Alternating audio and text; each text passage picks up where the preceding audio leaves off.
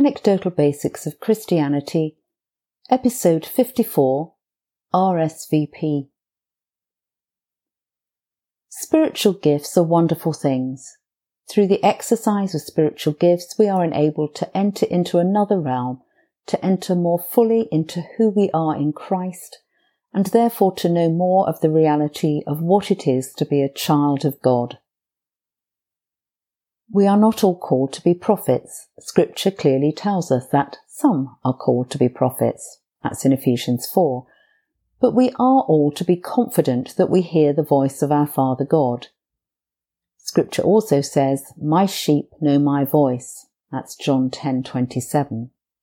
It doesn't say some of my sheep. It doesn't say may know. It tells us that if we've accepted Jesus as our Lord and Shepherd, then we will be able to distinguish his voice from the other voices that may be clamouring for our attention. We can know his voice in many ways.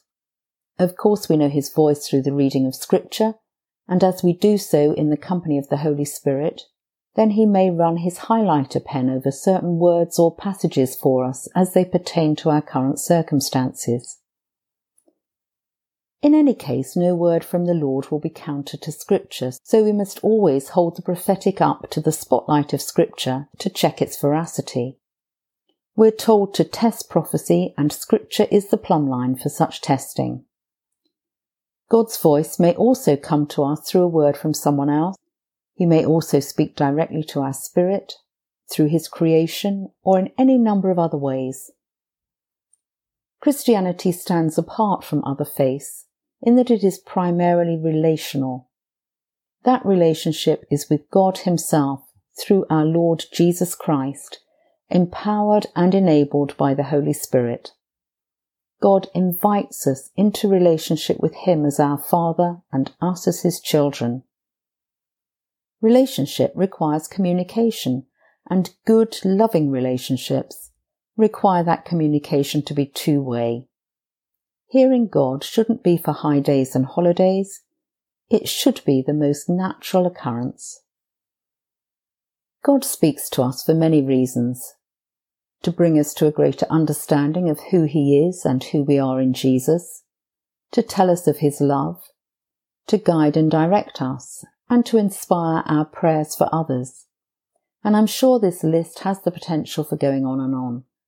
But the one thing that I want to focus on in terms of God's word to us is the frequency of his invitations.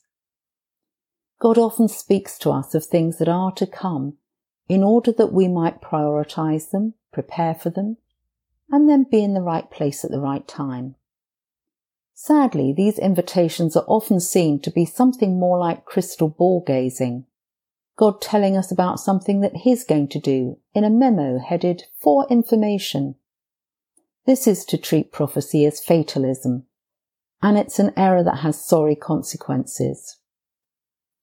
If someone's invited on a date and arrangements are made, then if that person doesn't turn up, the date doesn't happen, regardless of the actions of the one who issued the invitation.